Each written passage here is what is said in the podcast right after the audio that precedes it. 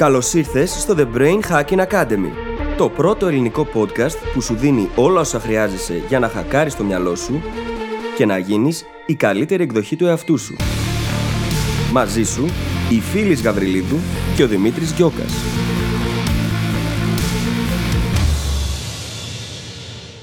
Γεια σου Brain Hacker και καλώς ήρθες σε ένα ακόμα επεισόδιο του The Brain Hacking Academy.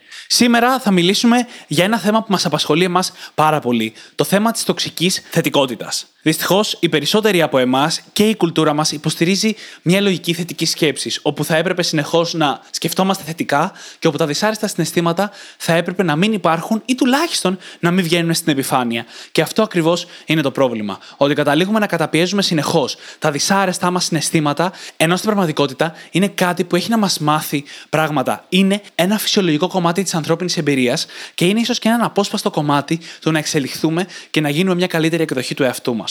Αυτό λοιπόν συζητάμε σήμερα στο επεισόδιο. Βλέπουμε τι είναι η τοξική θετικότητα, γιατί ακριβώς συμβαίνει και μάλιστα να ξέρεις ότι υπάρχει συγκεκριμένος λόγος. Και προχωράμε να δούμε τι μπορούμε να κάνουμε για να την αντιστρέψουμε. Το πιο βασικό κομμάτι είναι να σταματήσουμε εμείς οι ίδιοι να επιβάλλουμε αυτή την τοξική θετικότητα στον εαυτό μας. Γιατί αυτό είναι εν τέλει που μας καταπιέζει περισσότερο. Το να μην μπορούμε εμείς οι ίδιοι να έρθουμε σε επαφή με τα δυσάρεστά μας συναισθήματα.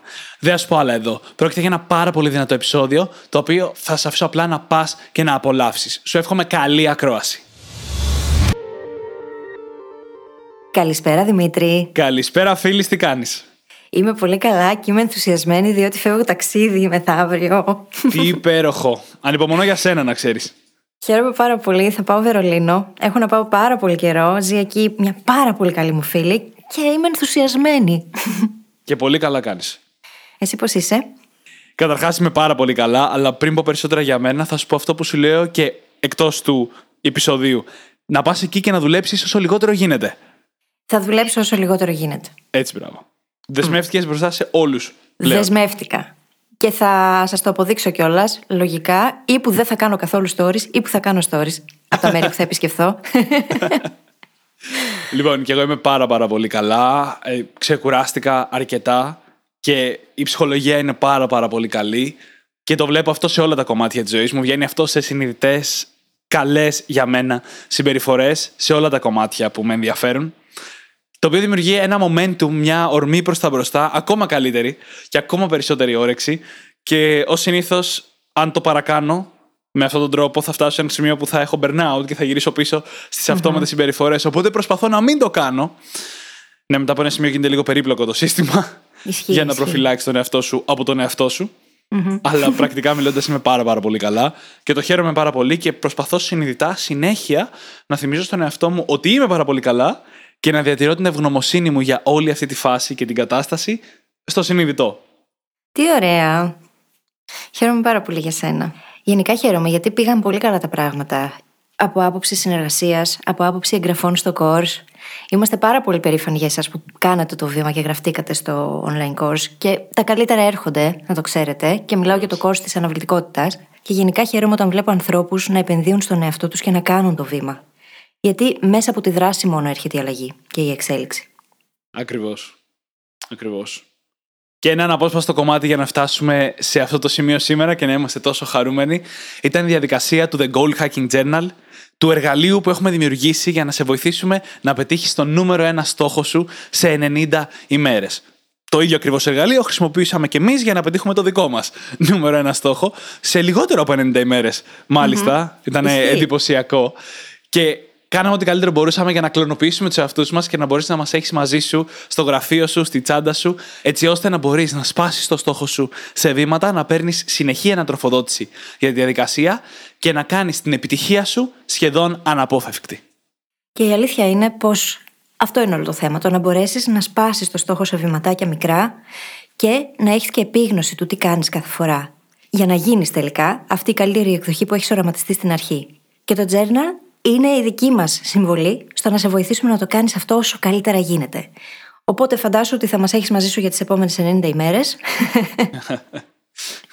και χαιρόμαστε πάρα πολύ γι' αυτό, διότι μπορούμε έτσι να σε βοηθήσουμε όσο καλύτερα μπορούμε με τον πιο απλό τρόπο. Αν θέλεις να μάθεις περισσότερα και να το κάνεις δικό σου, πήγαινε τώρα στο brainhackingacademy.gr κάθετος journal. J-O-U-R-N-A-L. Και με αυτό μπορούμε να περάσουμε αμέσως στο επεισόδιό μας, το οποίο έχει σαν αντικείμενο την τοξική θετικότητα. Αλλάζουμε τελείως ύφος. Τελείως όμως, και η αλήθεια είναι πως η τοξική θετικότητα μας ενοχλεί αρκετά. Ειδικά λόγω του ότι είμαστε στον κόσμο της αυτοβελτίωσης, αυτή είναι η δουλειά μας πρακτικά. Και επειδή ακριβώς ο κόσμος της αυτοβελτίωσης είναι γεμάτο τοξική θετικότητα, θέλουμε να κάνουμε αυτό εδώ το επεισόδιο, διότι οι brain hackers μας χρειάζεται να έχουν διαφορετικά φίλτρα εγκατεστημένα. Να μπορούν να δουν την πληροφορία που δέχονται από τα social media κυρίως, να τη φιλτράρουν τελείως διαφορετικά και να απομονώσουν την τοξική θετικότητα που μπορεί να υπάρχει μέσα σε αυτήν. Τι είναι τώρα τοξική θετικότητα. Και πρέπει οπωσδήποτε να πούμε τι είναι, πρώτα απ' όλα για να έχουμε όλοι ένα κοινό λεξιλόγιο, αλλά και γιατί οι αρνητές της αυτοβελτίωσης θα προσπαθήσουν να το ονομάσουν όλα τοξική θετικότητα, και δεν είναι όλα. Να είμαστε ξεκάθαροι. Η τοξική θετικότητα είναι το πρόβλημα με την κλασική ατάκα να σκέφτεσαι θετικά. Το positive thinking που λέγεται στα αγγλικά. Το ότι θα έπρεπε όλοι μας, όλη την ώρα, να νιώθουμε θετικά, να έχουμε θετικές σκέψεις. Αγνοώντας δηλαδή τελείως την ύπαρξη των άλλων συναισθημάτων και των άλλων σκέψεων, αγνοώντας δηλαδή την ανθρώπινη πραγματικότητα. Πρακτικά μιλώντας. Ναι, και δεν λέμε τώρα εδώ ότι το να σκέφτεται κανείς θετικά δεν έχει τα ωφέλη του. Τα έχει. Το πρόβλημα είναι ότι επικρατεί η πεποίθηση πως όσο δύσκολη ή αρνητική μπορεί να είναι μια κατάσταση, εμείς πρέπει να έχουμε θετικό τρόπο σκέψης. Και πρακτικά να κρυβόμαστε πίσω από ένα προσωπείο θετικότητας, το οποίο μας οδηγεί στο να χάνουμε πάσα αυθεντικότητα και φυσικά την ίδια την επαφή με τα συναισθήματά μας. Γιατί είναι κακό το να αισθάνεσαι κάτι αρνητικό ή να σκέφτεσαι ότι τα πράγματα μπορεί να πάνε στραβά ή οτιδήποτε τέτοιο. Το πρόβλημα, όπως είπες, δεν είναι με την ίδια τη θετική σκέψη, είναι με την σε εισαγωγικά υποχρεωτική μετάβαση από οποιαδήποτε άλλη συναισθηματική κατάσταση σε μια θετική, με το ζόρι. Με το να πας στον καθρέφτη και να λες νιώθω υπέροχα. Ή να λες θετικά statements για τον εαυτό σου. Αγνοώντας το πώς νιώθεις. Δεν μπορεί να λειτουργήσει αυτό. Και μπορεί να γίνει τοξικό. Βασικά, τις περισσότερες φορές είναι τοξικό. Είναι αυτό το κλασικό μην αγχώνεσαι που δεν κάνει τίποτα. Είναι το κλασικό όλα θα πάνε καλά. Το υπάρχουν και χειρότερα και θα πούμε και άλλα κατά τη διάρκεια. Και αυτό σχεδόν πάντα πηγάζει από το πόσο άβολα μας κάνουν να νιώθουμε τα δυσάρεστα συναισθήματα. Μας κάνουν άβολα να νιώθουμε τα δικά μας δυσάρεστα συναισθήματα. Φανταστείτε λοιπόν πόσο άβολα νιώθουμε για τα δυσάρεστα συναισθήματα των άλλων. Άρα λοιπόν έρχεται ο άλλος και βγάζει ένα δυσάρεστο συνέστημα, εμείς νιώθουμε άβολα και υποσυνείδητα τις περισσότερες φορές, γιατί δεν θέλουμε να κατηγορήσουμε κάποιον, υποσυνείδητα προσπαθούμε να κάνουμε τον άλλον να αλλάξει συναισθηματική κατάσταση. Για να νιώσουμε εμείς λιγότερο άβολα. και αυτό μας το κάνουν οι άλλοι, εννοείται, έτσι. Έχει θετική πρόθεση από πίσω. Κανείς δεν κατηγορεί κανέναν εδώ. Στις περισσότερες περιπτώσεις, όχι σε όλες, αλλά στις περισσότερες, κρύβει θετική πρόθεση. Γιατί κανείς μας δεν θέλει να νιώθει αρνητικά συναισθήματα. Είναι άβολα. Πώς να το κάνουμε; Οπότε, με πολύ καλή θέληση, προσπαθούμε να κάνουμε τους άλλους να νιώσουν καλύτερα. Όμως τις περισσότερες φορές οι άνθρωποι χρειάζεται απλά να νιώσουν αυτό που νιώθουν. Όχι να νιώσουν καλύτερα εκείνη τη στιγμή. Γιατί αν δεν βιώσεις το ίδιο το συνέστημα, αν δεν μπορέσει να εκτονωθεί με κάποιο τρόπο, και συνήθως εκτονώνεται καλύτερα όταν συζητάμε γι' αυτό και όταν νιώθουμε άνετα να μιλήσουμε πάνω απ' όλα γι' αυτό. Αν δεν γίνει λοιπόν αυτό, δεν είναι υγιές το να αλλάξουμε συναισθηματική κατάσταση και να πάμε στο θετικό κατευθείαν. Γιατί έτσι απλά καταπιέζουμε το πώς νιώθουμε. Και αυτό ποτέ δεν είναι υγιές. Και δεν είμαι σίγουρος καν ότι θα συμφωνήσω με το ότι υπάρχει πάντα θετική πρόθεση από πίσω. Προφανώς δεν έχει ο κόσμος κακή πρόθεση όταν ε, θέλει να νιώσεις καλύτερα, αλλά θεωρώ ότι έχει εγωιστική πρόθεση. Με βάση αυτό που λέγαμε, το ότι νιώθει άβολα με την κατάσταση και θέλει να αλλάξει. Και ξαναλέω, δεν είναι συνειδητό. Δεν σκέφτομαστε, Α, δεν νιώθω άβολα αυτή τη στιγμή, κάτσε να του πω να σκεφτεί θετικά, ώστε να φύγει αυτό το βάρος από την σκηνή, από την κατάσταση αυτή τη στιγμή. Απλά υπάρχει ένα άβολο συνέστημα και άνθρωποι, ο εγκέφαλός μας θέλει να φύγει μακριά από άβολες καταστάσεις. Και πώς βγαίνει αυτό στην επιφάνεια, με την υποτίμηση των αρνητικών ή αλλιώς των δυσάρεστων συναισθημάτων. Την υποτίμηση και την απόρριψή τους, έτσι. Ακριβώς. Τα απορρίπτουμε. Αυτό, αυτό ακριβώς, την απόρριψή τους. Εκεί που θα έπρεπε να μάθουμε να τα αποδεχόμαστε και να τα ζούμε, εμείς προσπαθούμε να τρέξουμε μακριά από αυτά. Και όπως θα δούμε και σε λίγο, αυτό πετυχαίνει τα ακριβώς αντίθετα αποτελέσματα. Και το θέμα είναι ότι μπαίνει κανείς στα social media και βλέπει ένα σωρό post, γιατί ο κόσμος της αυτοβελτίωσης, ειδικά, το πουλάει σαν must, ότι πρέπει να σκέφτεσαι θετικά. Οπότε προβάλλονται και μόνο τα θετικά. βλέπεις, ας πούμε, τα stories κάποιου ή βλέπεις τα post του. Και φυσικά και θα τονίσει μόνο τα θετικά της ζωής. Δεν θέλει να σου δείξει τα αρνητικά που συμβαίνουν από πίσω. Όμως, όταν εγώ τα βλέπω αυτά και επηρεάζομαι και λέω Αχ, για δες ο Δημήτρης, τι καλά που περνάει και πόσο ωραία τα έχει καταφέρει, αυτό με κάνει να αισθάνομαι αρνητικά για μένα. Γιατί φυσικά και δεν ξέρω την όλη ιστορία από πίσω. Δεν ξέρω το δικό του το ζόρι, δεν ξέρω τις περιπτώσεις τι οποίες έχει δυσκολευτεί πάρα πολύ, τα βράδια που μπορεί να αισθάνεται μόνος ή οτιδήποτε τέλος πάντων μπορεί να μπαίνει σε αυτή την κατηγορία. Δεν τα ξέρω. Και νιώθω ότι εγώ πρέπει επίσης να είμαι έτσι. Και το γεγονός ότι δεν είμαι δείχνει ότι εγώ έχω κάποιο πρόβλημα. Άρα αισθάνομαι τροπή, αισθάνομαι ενοχή, αισθάνομαι ότι κάνω κάτι λάθος και σε καμία περίπτωση δεν νιώθω ότι μπορώ να νιώθω όπως νιώθω και να είμαι OK με αυτό. Και ακόμα και στις σπάνιες περιπτώσεις που κάποιος μοιράζεται τις πιο δύσκολες στιγμές, τις μοιράζεται με τη λογική του, κοίτα να δεις τι ξεπέρασα. Κοίτα να δεις μέσα από τι δυσκολία πέρασα για να φτάσω εδώ που είμαι, που όλα είναι θετικά και περνάω υπέροχα. Διαιωνίζοντας την πραγματικότητα το πρόβλημα αντί να το αντιμετωπίζει. Το πιο ενδιαφέρον είναι να βλέπεις κάποιον που μοιράζεται τη δυσκολία την ώρα που τη ζει. Και γενικά η φιλοσοφία που εμένα με έχει αγγίξει περισσότερο, χωρίς να της δώσουμε κάποιο όνομα, είναι αυτή στην οποία αγκαλιάζεις την πραγματικότητα ότι η ζωή μας θα έχει και δυσκολίες μέσα. Και ειδικά αν θες να εξελίσσεσαι σε αυτή. Και είναι σημαντικό αυτό, διότι μέσα από εκεί έρχεται το πραγματικό growth. Μέσα από το να αποδεχτούμε ότι όλα τα συναισθήματα είναι σημαντικά, ότι δεν υπάρχουν καλά ή κακά, και πως χρειάζεται να τα βιώνουμε και να ακούμε όσα έχουν να μας πούν, γιατί πάντα τα αρνητικά συναισθήματα όπως και τα θετικά κρύβουν κάποιο μήνυμα. Μπορούμε λοιπόν να αρχίσουμε να τα κατονομάζουμε, να μαθαίνουμε τι είναι το κάθε συνέστημα, γιατί συνήθως δεν έχουμε καν λεξιλόγιο για τα συναισθήματα. Να τα λέμε και αυτά, έτσι. Δεν έχουμε καν το λεξιλόγιο. Ξέρουμε το θυμό, τη στεναχώρια, συνήθως απαντάμε Είμαι καλά. και αυτό είναι, εκεί τελειώνει το θέμα. Το να αρχίσουμε λοιπόν να τα κατονομάζουμε και να μιλάμε για αυτά, οδηγεί και στο να έχουν μικρότερη επίδραση πάνω μας. Και αυτό αποδεδειγμένα, έτσι. Δεν το λέμε τώρα εμείς εδώ για να το πούμε. Εννοείται. Όταν μιλάς για κάτι, γίνεται μικρότερο. Όταν το κρατάς μέσα σου, τότε είναι που η σκιά του μεγαλώνει διαρκώς. Το οποίο δεν είναι κιόλας εύκολο. Όπως λέγαμε μόλις, η κοινωνία έχει προωθήσει και υιοθετήσει ίσως τη θετική σκέψη, τη τοξική θετικότητα. Οπότε εμείς πώς θα νιώσουμε άνετα να μοιραστούμε τα δυσάρεστα συναισθήματα; Είναι μεγάλη πιθανότητα οι άλλοι να, επειδή θα νιώσουν άβολα, να ξενερώσουν λίγο. Να θέλουν λίγο λιγότερο να κάνουν παρέα μαζί μας, ανάλογα και το context στο οποίο τα μοιραζόμαστε. Άρα λοιπόν και εμείς βάζουμε ένα προσωπείο, απαντάμε Είμαι καλά, όλα καλά, I'm fine, που λένε στα αγγλικά, και από εκεί και πέρα το καταπιέζουμε μέσα μας, το ζούμε μόνοι μας και μετά τα βάζουμε και με τον εαυτό μας που νιώθει αυτά τα δυσάρεστα συναισθήματα. Γιατί στην κοινωνία μας έχουν όλα αυτά συνδεθεί με την τροπή πλέον. Ντρεπόμαστε που νιώθουμε άσχημα. Εντάξει, όλοι νιώθουμε και να νιώθουμε άσχημα για πέντε λεπτά, αλλά ντρεπόμαστε αν νιώθουμε άσχημα για μέρες, ας πούμε, για κάτι έχει συνδεθεί ένα κοινωνικό στίγμα με αυτό, που οδηγεί σε απομόνωση. Ερευνητικά, μάλιστα, έχει αποδειχθεί πως οι άνθρωποι που νιώθουν αυτή την κοινωνική πίεση να χαμογελούν και να τα αντιμετωπίζουν όλα με θετικό πνεύμα, όσο δύσκολα κι αν είναι, είναι πολύ λιγότερο πιθανό να ζητήσουν υποστήριξη και βοήθεια όταν θα τη χρειαστούν. Και αυτό λόγω του στιγματισμού, λόγω του ότι το να ζητήσεις βοήθεια είναι κάτι κακό.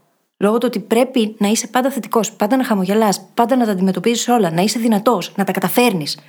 Και όταν το κάνουμε αυτό, σαν κοινωνία, πρώτα και πάνω από όλα, και έπειτα στον ίδιο μας τον εαυτό, μπορεί να οδηγηθούμε σε πάρα πολύ δυσάρεστες καταστάσεις.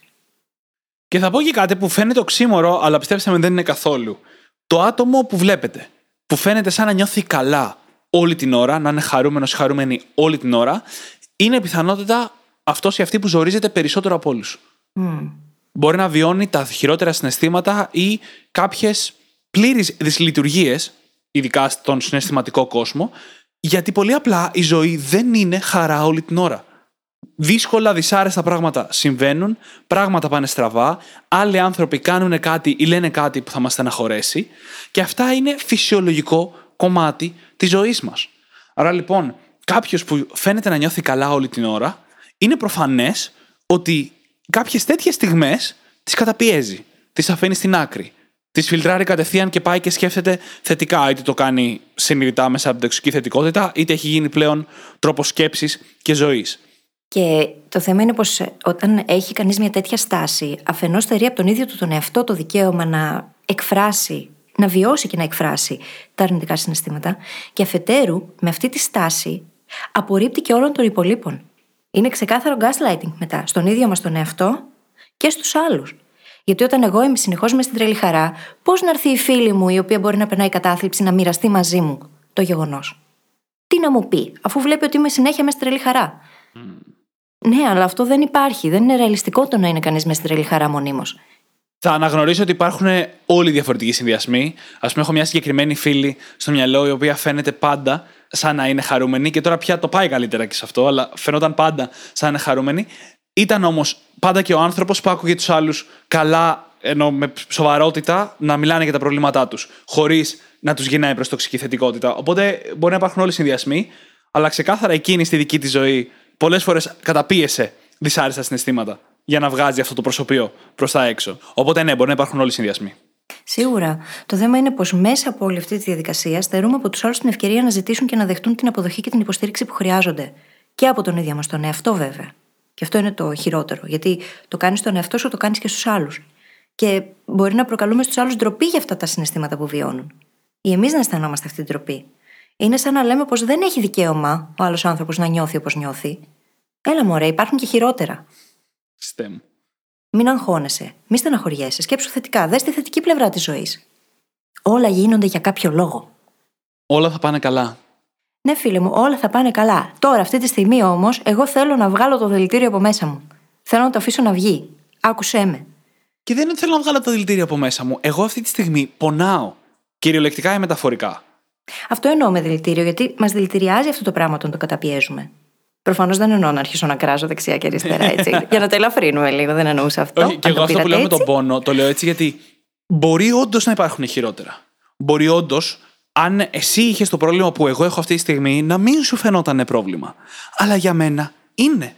Εγώ το βιώνω αυτή τη στιγμή. Εκτός αν είναι κάποιος drama king ή drama queen αντίστοιχα, που υπάρχουν και αυτοί οι άνθρωποι και αυτές οι περιπτώσεις, αυτές τι συμπεριφορές.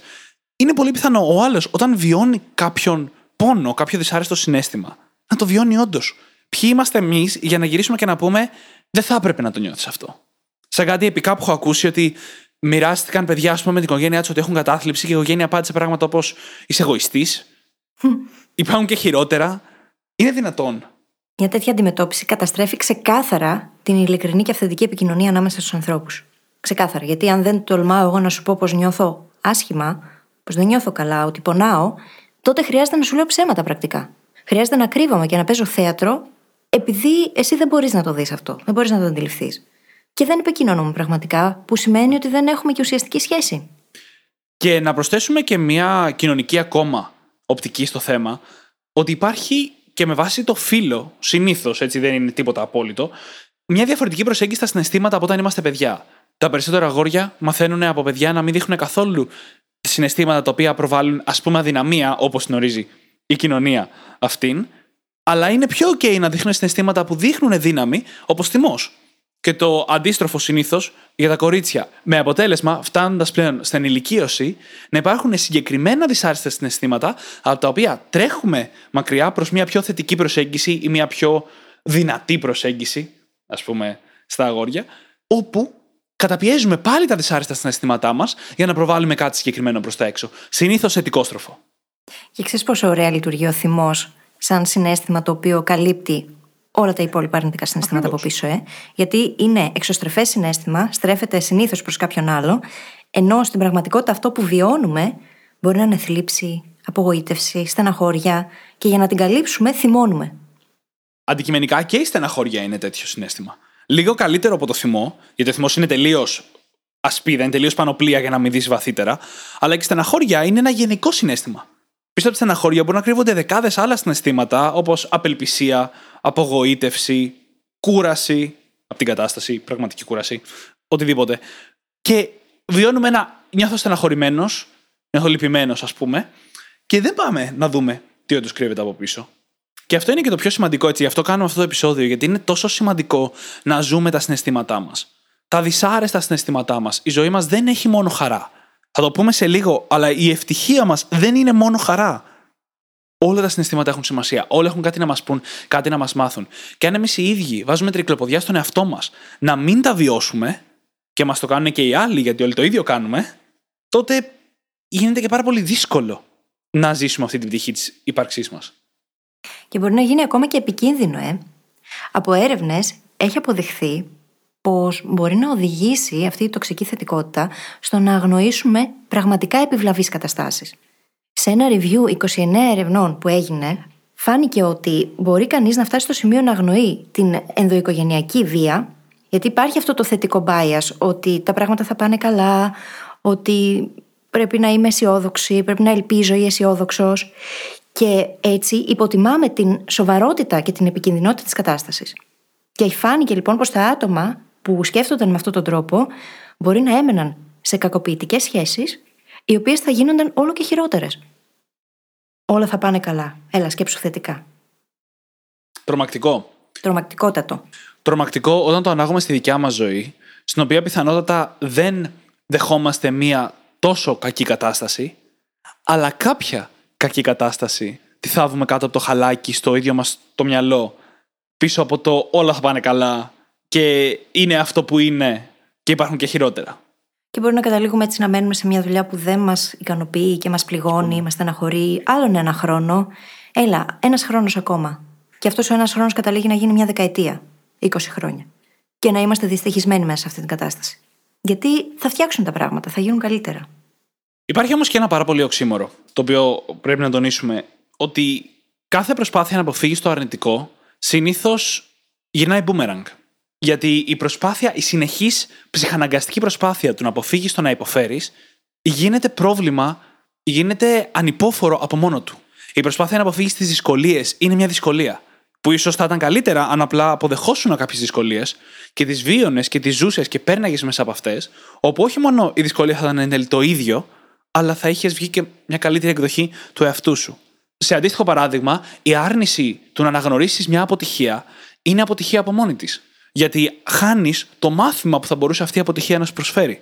Όταν το αρνείσαι, όταν δεν μπορείς να δεχτείς ότι εκεί αυτό που έγινε θα μπορούσε να ονομαστεί αποτυχία. Πρέπει να αποδεχτούμε εδώ τώρα λοιπόν ότι η ανθρώπινη εμπειρία δεν είναι τέλεια. Και για να είμαστε ειλικρινείς, δεν θα έπρεπε να είναι. Δεν θα είχε κανένα νόημα. Χρειάζεται ένας διεισμός. Χρειάζεσαι τα δυσάρεστα συναισθήματα για να μπορείς να εκτιμήσεις τα ευχάριστα. Και χρειάζεσαι τα ευχάριστα συναισθήματα για να μπορείς να σταθείς δυνατός στα δυσάρεστα και να μάθεις αυτά που έχουν να σου μάθουν. Κάποια στιγμή στη ζωή μας, όλα τα πράγματα τα οποία αγαπάμε πολύ, υπάρχει πιθανότητα να μας απογοητεύσουν. Αν όμως εμείς αποφεύγουμε τον πόνο, στην ουσία οδηγούμε τον εαυτό μας στο να υποφέρει. Και όταν το κάνουμε αυτό, αποφεύγουμε και το να εξελιχθούμε. Θα μεταφράσω και αυτό που είπες σε κάτι ίσως και πιο δυνατό. Είπες, όλα όσα αγαπάμε κάποια στιγμή μπορεί να μας απογοητεύσουν. Και αποφεύγοντας το αυτό, δημιουργούμε πρόβλημα. Όχι μόνο αυτό, αλλά μπορεί να σταματήσουμε τον εαυτό μας από το να αγαπάει πράγματα για να αποφύγει το δυσάρεστο αυτό πιθανό σενάριο. Το οποίο πόσο κρίμα είναι. Η αγάπη είναι ένας άφθονος πόρος. Άφθονος. Μπορούμε να δώσουμε άπειρη από αυτή. Όχι μόνο σε ανθρώπους. Μπορούμε να αγαπάμε δραστηριότητες, αντικείμενα, τη φύση, τον ήλιο. Μπορούμε. Έχουμε το capacity για άπειρη αγάπη. Αν λοιπόν την περιορίσουμε μόνο και μόνο για να αποφύγουμε ένα δυσάρεστο σενάριο πιο κάτω, το μόνο που κάνουμε είναι να σκοτώνουμε τη δικιά μας ανθρώπινη εμπειρία. Και παρόλο που θα μπορούσα να κλείσω το επεισόδιο με αυτό που είπες μόλις τώρα και να μην πούμε τίποτα άλλο, θα συνεχίσουμε και πάμε να δούμε στο πώς μπορούμε να αναγνωρίσουμε την τοξική θετικότητα πλέον, τόσο στον ίδιο μας τον εαυτό, όσο και στους άλλους ανθρώπους. Καταρχάς, αν παρατηρήσουμε, και η αυτοπαρατήρηση παίζει πολύ σημαντικό ρόλο εδώ, αλλά και η παρατήρηση γενικότερα, αν παρατηρήσουμε ότι αποφεύγουμε τα προβλήματα ή μειώνουμε διαρκώς τη σημασία τους, τότε αυτό χρειάζεται να το δούμε. Αν παρατηρήσουμε ότι μας δημιουργείται κάποιο αίσθημα ενοχής για συναισθήματα όπως λύπη, θυμός, απογοήτευση, αν νιώθουμε δηλαδή πως έχουμε κάποιο πρόβλημα ή πιστεύουμε ότι άλλοι έχουν κάποιο πρόβλημα με αυτά, και αυτό χρειάζεται να το δούμε. Να κάνουμε μια ενδοσκόπηση και να πούμε: Οκ, από τι προσπαθώ να κρυφτώ, τι προσπαθώ να καταπιέσω; Κάτι άλλο που συμβαίνει συχνά, όπως αυτό που λέγαμε νωρίτερα με το χαμόγελο, είναι το να κρύβει κανείς τα πραγματικά του συναισθήματα πίσω από κοινωνικά αποδεκτές εκδηλώσεις συμπεριφοράς. Όπως το να χαμογελάς, το να είσαι πάντα θετικός, το να έχεις πάντα κάτι θετικό να πεις. Όλα αυτά όμως οδηγούν στο να μειώνουμε τα δικά μας συναισθήματα ή και εκείνα των άλλων ακόμα, επειδή νιώθουμε άβολα. Ένα άλλο κλασικό παράδειγμα, ας πούμε, είναι αυτό που απαντάμε συνεχώς ότι είμαστε πάρα πολύ απασχολημένοι, το οποίο έχει πάρα πολλές πτυχές, αλλά μία από αυτές είναι ότι μπορεί να κρύψει πίσω του άλλα πράγματα. Σε ρωτάει όλας τι κάνεις, Λες, είμαι καλά, τρέχω πολύ, είμαι πάρα πολύ απασχολημένος. Και κρύβεις εκεί όλη τη δυσκολία και την πίεση της καθημερινότητας πίσω από μια πρόταση που είναι κοινωνικό παράσημο παρά κοινωνικό πρόβλημα. Γενικότερα, μια άσκηση που θα μπορούσαμε να κάνουμε πάνω στο θέμα της τοξικής θετικότητας και του να έρθουμε σε καλύτερη επαφή με τα συναισθήματά μας είναι συνειδητά από εδώ και πέρα, για λίγο τουλάχιστον, όταν οι κοντινοί μας άνθρωποι μας ρωτάνε τι κάνεις, να αποφύγουμε τις τυπικές απαντήσεις. Συνειδητά.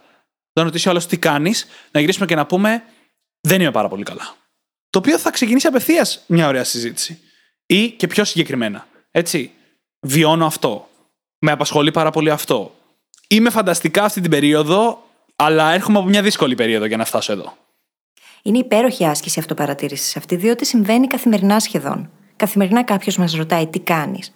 Και συνήθως αυτός είναι κοντινός άνθρωπος, έτσι, γιατί δεν θα πας σε κάποιον γνωστό απλά που θα σε ρωτήσει τι κάνεις και θα πεις Περνάω μια περίοδο βαθιάς θλίψης. Δεν θα το πεις.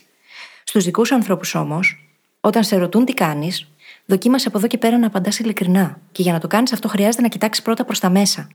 Εκείνο το κλειδί. Εκείνο το κλειδί. Και εγώ και ο Δημήτρης, όταν ξεκινήσαμε να κάνουμε συνειδητά αυτή την άσκηση, άλλαξε τελείως και η ίδια μας η επικοινωνία. Βάθυναν οι σχέσεις μας περισσότερο. Διότι εκεί μοιράζεσαι πραγματικά και έρχεσαι κοντά με τον άλλον. Και πόσες πολύ ωραίες συζητήσεις γίνανε με αφορμή την πραγματικότητα, την αλήθεια μας εκείνη τη στιγμή. Και όχι μόνο μεταξύ μας. Έτσι, το μεταφέρουμε αυτό και σε άλλες σχέσεις. Α πούμε, στη σχέση με την Τζούλια, το χρησιμοποιούμε αυτό συνεχώς για να επικοινωνούμε με αυτόν τον τρόπο.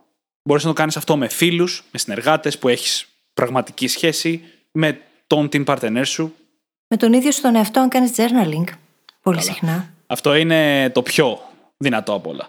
Είναι ταυτόχρονα και ο τελικός στόχος και η αφετηρία. Πρέπει να ξεκινήσεις να κοιτάξεις λίγο προς τα μέσα, αλλά αν φτάσεις να μπορείς να έχεις βαθιές πραγματικές συζητήσεις με τον εαυτό σου, τότε αυτό πραγματικά είναι το υψηλότερο επίπεδο. Και πηγαίνοντας σιγά σιγά να μιλήσουμε για το τι να κάνεις για σένα, για τους άλλους γύρω από την τοξική θετικότητα, θα ξεκινήσουμε με το πιο απλό, που είναι αυτό που εμείς μπορούμε να κάνουμε για τους άλλους, και είναι πάρα πολύ κοντά σε αυτό που μόλις λέγαμε. Πρέπει να είμαστε διατεθειμένοι να κάτσουμε με τον άλλον μαζί με τη θλίψη του, με τη στεναχώρια του, με το θυμό του, παρά το ότι νιώθουμε άβολα. Και εδώ είναι το κλειδί. Όχι και να μην νιώθουμε άβολα. Δεν γίνεται αυτό. Αλλά παρά το ότι νιώθουμε άβολα, να μπορούμε να κάτσουμε εκεί και να είμαστε διατεθειμένοι να το κάνουμε. Με αυτόν τον τρόπο, πρώτα απ' όλα μπορούμε να επιτρέψουμε στους άλλους ανθρώπους να βιώσουν τα συναισθήματά τους. Χωρίς να είμαστε εμείς αυτοί που φέρνουμε την τοξική θετικότητα μπροστά ή την καταπίεση αυτών των συναισθημάτων. Και να αποδεχτούμε ότι εμείς θα νιώθουμε κάπως περίεργα, αλλά ότι και αυτό είναι μέρος της σχέσης. Είναι μέρος της ανθρώπινης ύπαρξης του άλλου και μέρος της δικιάς μας το να μπορούμε να κάτσουμε με κοντινούς μας ανθρώπους όταν βιώνουν κάτι δύσκολο. Και στα πλαίσια αυτού, ειδικά αν έχουμε συνηθίσει να πετάμε ατάκες όπως όλα θα πάνε καλά ή όλα γίνονται για κάποιο λόγο, μπορούμε να αρχίσουμε να τις καταπίνουμε. να αποφύγουμε δηλαδή να έχουμε μια θετική αντίδραση σε οτιδήποτε μας λένε οι άλλοι. Γιατί εκείνη τη στιγμή αυτό που έχουν ανάγκη δεν είναι να ακούσουν από εμάς ότι όλα θα πάνε καλά. Είναι το να μείνουμε εκεί και να ακούσουμε. Και βοηθάει πάρα πολύ το να ενθαρρύνει κανείς τους άλλους να μιλήσουν για τα συναισθήματά τους. Επίσης, βοηθάει το να κατονομάζουμε εμείς οι ίδιοι τα δικά μας αρνητικά συναισθήματα και να μιλάμε γι' αυτά. Να μην τα αποφεύγουμε. Γιατί αυτό δίνει και στους άλλους την άδεια, συσσαγωγικά το λέω, να μπορέσουν να κάνουν το ίδιο. Πράγμα το οποίο δεν συμβαίνει συνήθως. Σκεφτείτε λίγο πόσες συζητήσεις γίνονται σε βάθος, πραγματικό βάθος. Πολύ λιγότερες από ό,τι θα έπρεπε. Εννοείται ότι αυτό που λέμε τώρα είναι κάτι που μπορούμε να το διδάξουμε και στα παιδιά μας μέσα από το παράδειγμα. Πόσες φορές μπορεί να το έχετε δει σε άλλες οικογένειες, να το έχετε κάνει εσείς στα παιδιά σας ή να σας το έχουν κάνει εσάς όταν ήσταν παιδιά, Πόσες φορές έχουμε δει να καταπιέζονται τα συναισθήματα των παιδιών; Α, στην Αφρική υπάρχουν παιδιά που πεινάνε, δεν θα πρέπει να νιώθεις έτσι. Ή αυτό δεν είναι πρόβλημα, θα σου περάσει. Μέχρι να παντρευτείς θα έχει Γιάννη. και πόσες άλλες ατάκες. Έτσι είναι. Και αυτό στην ουσία μας εκπαιδεύει στο να πιστεύουμε ότι είναι ντροπή να νιώθουμε αρνητικά. Και αυτό οδηγεί στο να νιώθουμε ενοχές. Ακριβώς. Ή ακόμα χειρότερα ντροπή, όπως είπες. Και με το παράδειγμα και μάλιστα το απευθείας παράδειγμα μπορούμε να δείξουμε στα παιδιά κάτι διαφορετικό. Με το να κάτσουμε δίπλα τους και να τους πούμε: Πες μου, σε ακούω. Καταλαβαίνω ότι αυτό που συμβαίνει αυτή τη στιγμή το βιώνεις με έναν συγκεκριμένο τρόπο. Ποιος είναι αυτός και ποιο είναι το πρόβλημα. Και πάντα να θυμόμαστε ότι το γεγονός ότι είναι ένας μικρός άνθρωπος που βιώνει αυτό που βιώνει σαν κάτι τεράστιο και το γεγονός ότι εμείς έχουμε φύγει από εκείνο το στάδιο και το βλέπουμε σαν κάτι πολύ μικρό και ασήμαντο, δεν σημαίνει ότι είναι και ασήμαντο. Αυτό που πιστεύω ότι συμβαίνει είναι η αλήθεια μου. Είτε είμαι 5 χρονών, είτε 15, είτε 35. Αυτό είναι η αλήθεια μου και είναι σημαντικό. Δεν έχει σημασία αν εσύ το βλέπεις σαν κάτι ασήμαντο ή αν εσύ θα το περνούσες διαφορετικά. Σημασία έχει το πώς νιώθω εγώ. Και αυτό χρειάζεται να μάθουμε να το αποδεχόμαστε. Γιατί κρίνουμε εξιδίων τα αλότρια και ξεχνάμε πως οι άλλοι είναι οντότητες δικές τους, αυτόνομες. Και έχουν δικά τους συναισθήματα, δικά τους φίλτρα, δικά τους βιώματα και κάθε δικαίωμα να αισθάνονται τόσο τα θετικά του συναισθήματα όσο και τα αρνητικά. Και αυτό θέλω να το τονίσω πάρα πολύ και πέρα από τα παιδιά. Οι άλλοι άνθρωποι θα έχουν προβλήματα που αν τα είχαμε εμείς δεν θα ήταν προβλήματα. Αυτό δεν τα κάνει λιγότερο προβλήματα για τους άλλους. Είναι άνθρωποι με διαφορετική ιδιασυγκρασία, με διαφορετική προσωπικότητα, με διαφορετικά ερεθίσματα, με διαφορετικές εμπειρίες, με διαφορετικές δεξιότητες. Όλα αυτά μπορούν να αλλάξουν με τον καιρό, αλλά την κάθε στιγμή είναι συγκεκριμένα. Οπότε η εμπειρία τους είναι διαφορετική από τη δικιά μας. Και είναι λογικό να προβάλλουμε. Είναι πολύ φυσιολογικό και ανθρώπινο εμείς να προβάλλουμε τις σκέψεις μας και τα δικά μας συναισθήματα πάνω στους άλλους.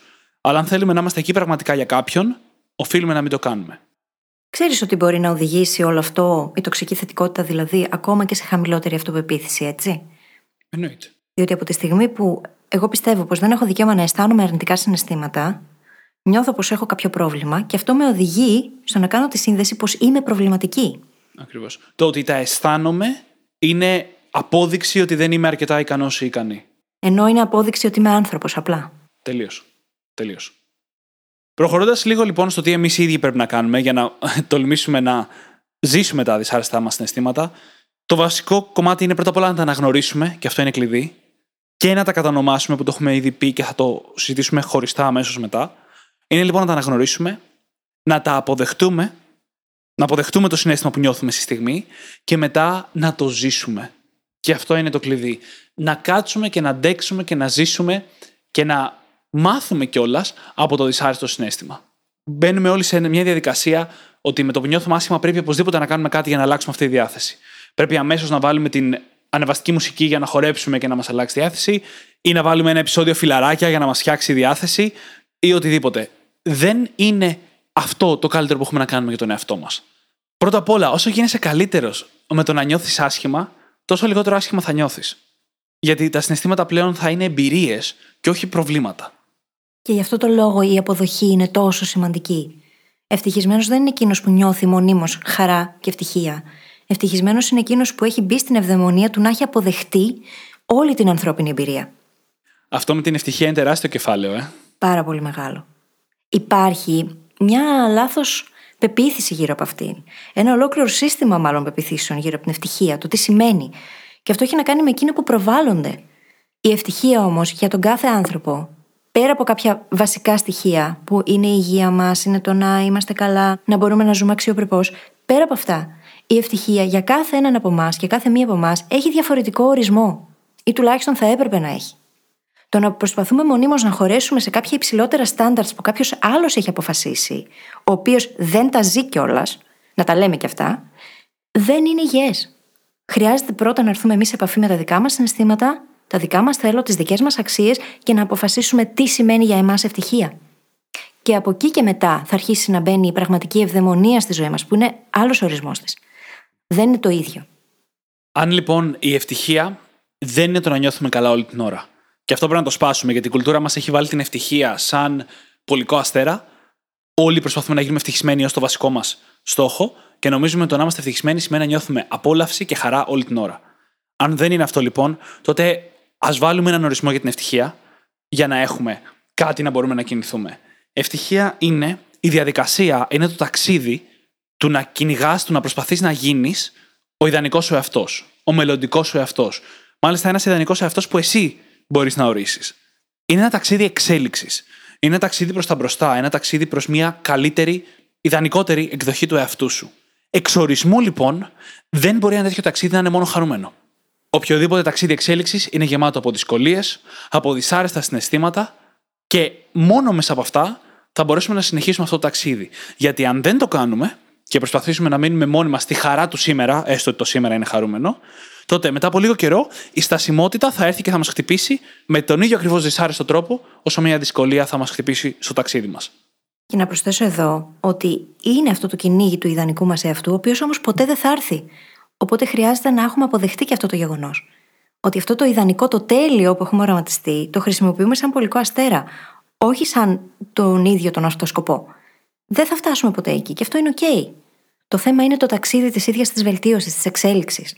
Όχι το να φτάσουμε στον τελικό προορισμό. Το επόμενο πράγμα, το επόμενο κομμάτι που θέλουμε να βάλουμε στο μυαλό μας είναι ότι τα συναισθήματα στην πραγματικότητα είναι εργαλεία. Για τους περισσότερους από εμάς μέχρι σήμερα έχουν λειτουργήσει ως αυτό σκοπό.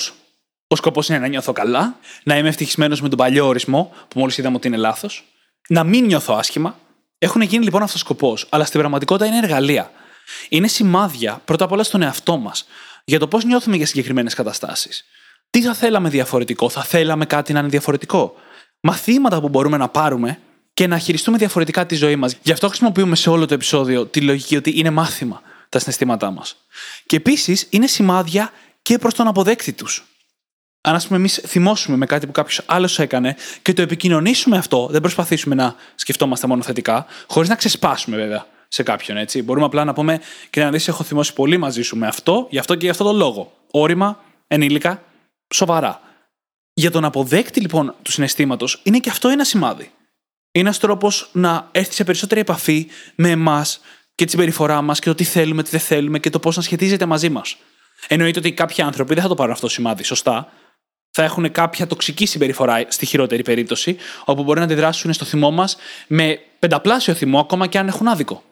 Παρ' όλα αυτά, για μας σε πρώτο επίπεδο, είναι ένα εργαλείο. Είναι εργαλείο και χρειάζεται πάντα να κοιτάμε προς τα μέσα και να εντοπίζουμε τι μπορεί να κρύβει αυτός ο θυμός για εμάς. Ποια είναι η ανάγκη που κρύβεται από πίσω και δεν έχει καλυφθεί. Διότι συνήθως τα αρνητικά μας συναισθήματα σχετίζονται με ανάγκες που έχουμε και δεν έχουν καλυφθεί ακόμα. Αν δεν ανακαλύψεις λοιπόν ποια είναι αυτή η ανάγκη, θα προσπαθείς να μένεις στα επιφανειακά για να την καλύπτεις πρόσκαιρα. Αλλά αυτό δεν έχει αποτέλεσμα. Αν η ανάγκη μου, για παράδειγμα, είναι για ανθρώπινη επαφή και επικοινωνία, και εγώ ανταυτού το ρίχνω στο φαΐ, χωρίς να έχω προσπαθήσει να ανακαλύψω την ουσιαστικότερη, βαθύτερη ανάγκη που υπάρχει πίσω από αυτό, και αισθάνομαι θλίψη, στεναχώρια, τότε πρακτικά απλά μπαίνω σε ένα φαύλο κύκλο. Χρειάζεται λοιπόν αυτή η βαθιά ενδοσκόπηση. Είναι εργαλεία τα συναισθήματα. Και είναι εργαλείο ακόμα και το να προσπαθούμε να τα αποφύγουμε όταν μπαίνουμε σε default συμπεριφορές, για παράδειγμα. Το έχουμε πει στο παρελθόν πολλές φορές. Αν μπω σε default συμπεριφορά, όπως το να βλέπω με τις ώρες Netflix, για μένα είναι ξεκάθαρα ένα μήνυμα. Κάτι προσπαθώ να αποφύγω εκείνη την ώρα. Οπότε χρησιμοποιώ την ίδια τη συμπεριφορά όχι για να αυτομαστιγωθώ, αλλά για να κάνω ενδοσκόπηση. Ακριβώς. Και σε αυτό μπορεί να μας βοηθήσει πάρα πολύ το να ονομάζουμε τα συναισθήματά μας. Όταν ονομάζεις κάτι, ειδικά κάτι που είναι μέσα σου, διαχωρίζεσαι τελείως ή αρκετά τέλος πάντων από αυτό.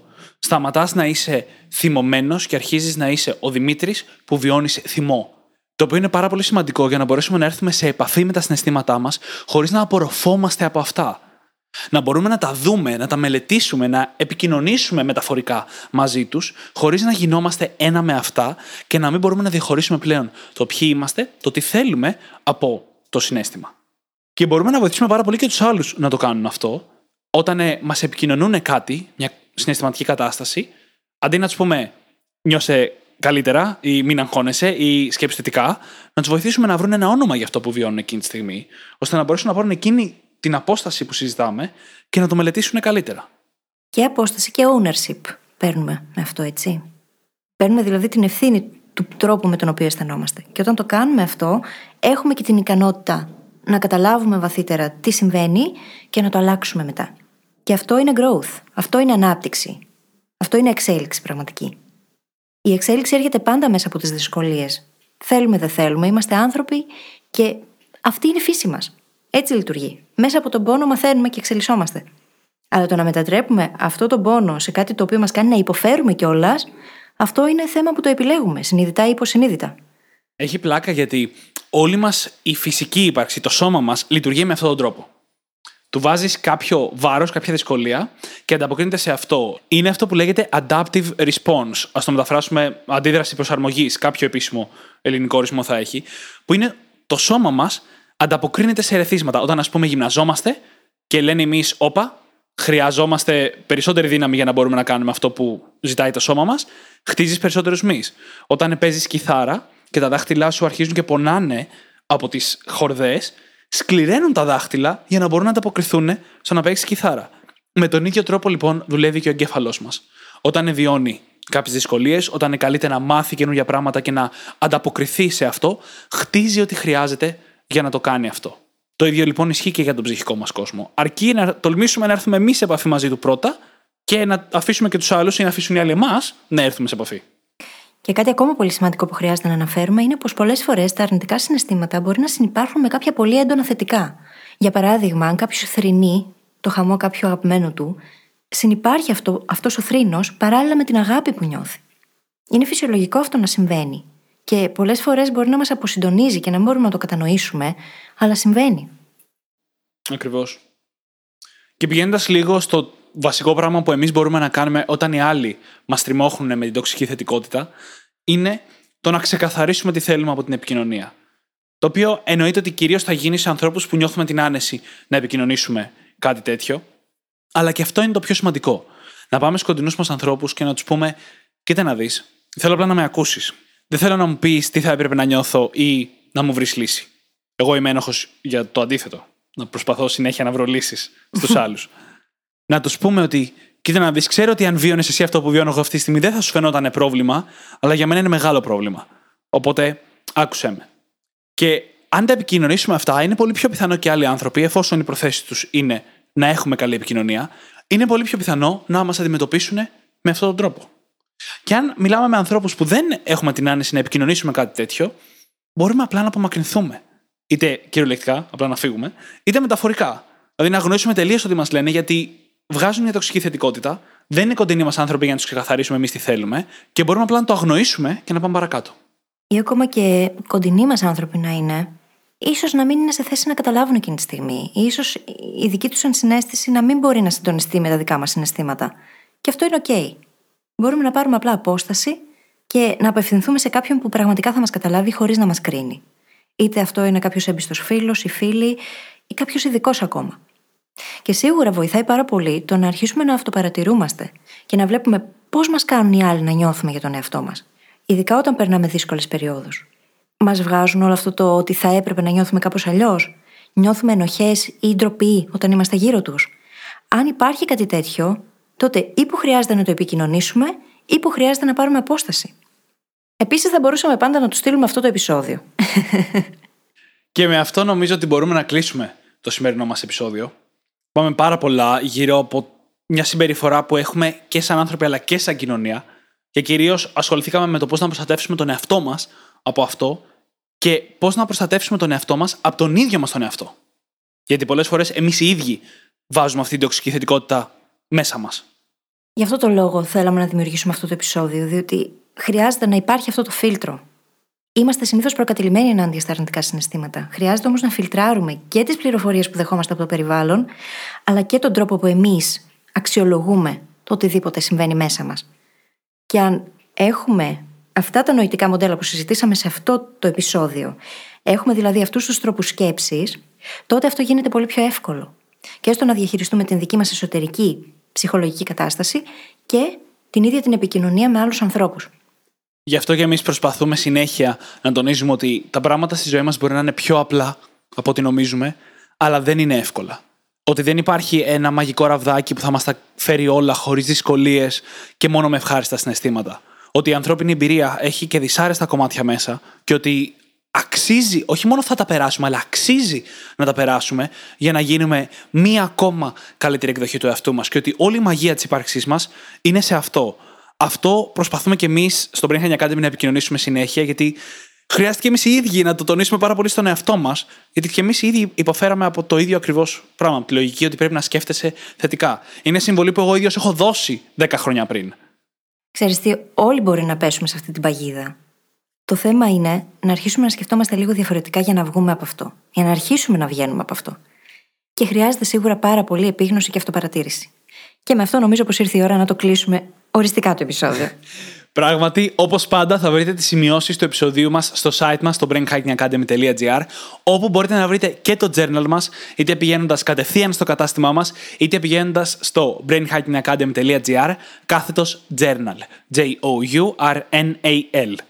Και φυσικά θα σας ζητήσουμε να κάνετε subscribe στο Spotify ή σε όποια άλλη εφαρμογή μας έχετε βρει και μας ακούτε, διότι έτσι βοηθάτε το μήνυμα του Brain Hacking Academy να διαδοθεί και τους Brain Hackers να γίνουν περισσότεροι και για τον ίδιο λόγο κάντε και μια πράξη αγάπης. Αρπάξτε τα κινητά των φίλων σας και δείξτε τους πώς μπορούν να γίνουν και εκείνοι Brain Hackers. Σας ευχαριστούμε πάρα πολύ που ήσασταν μαζί μας και σήμερα και σας ευχόμαστε καλή συνέχεια. Καλή συνέχεια.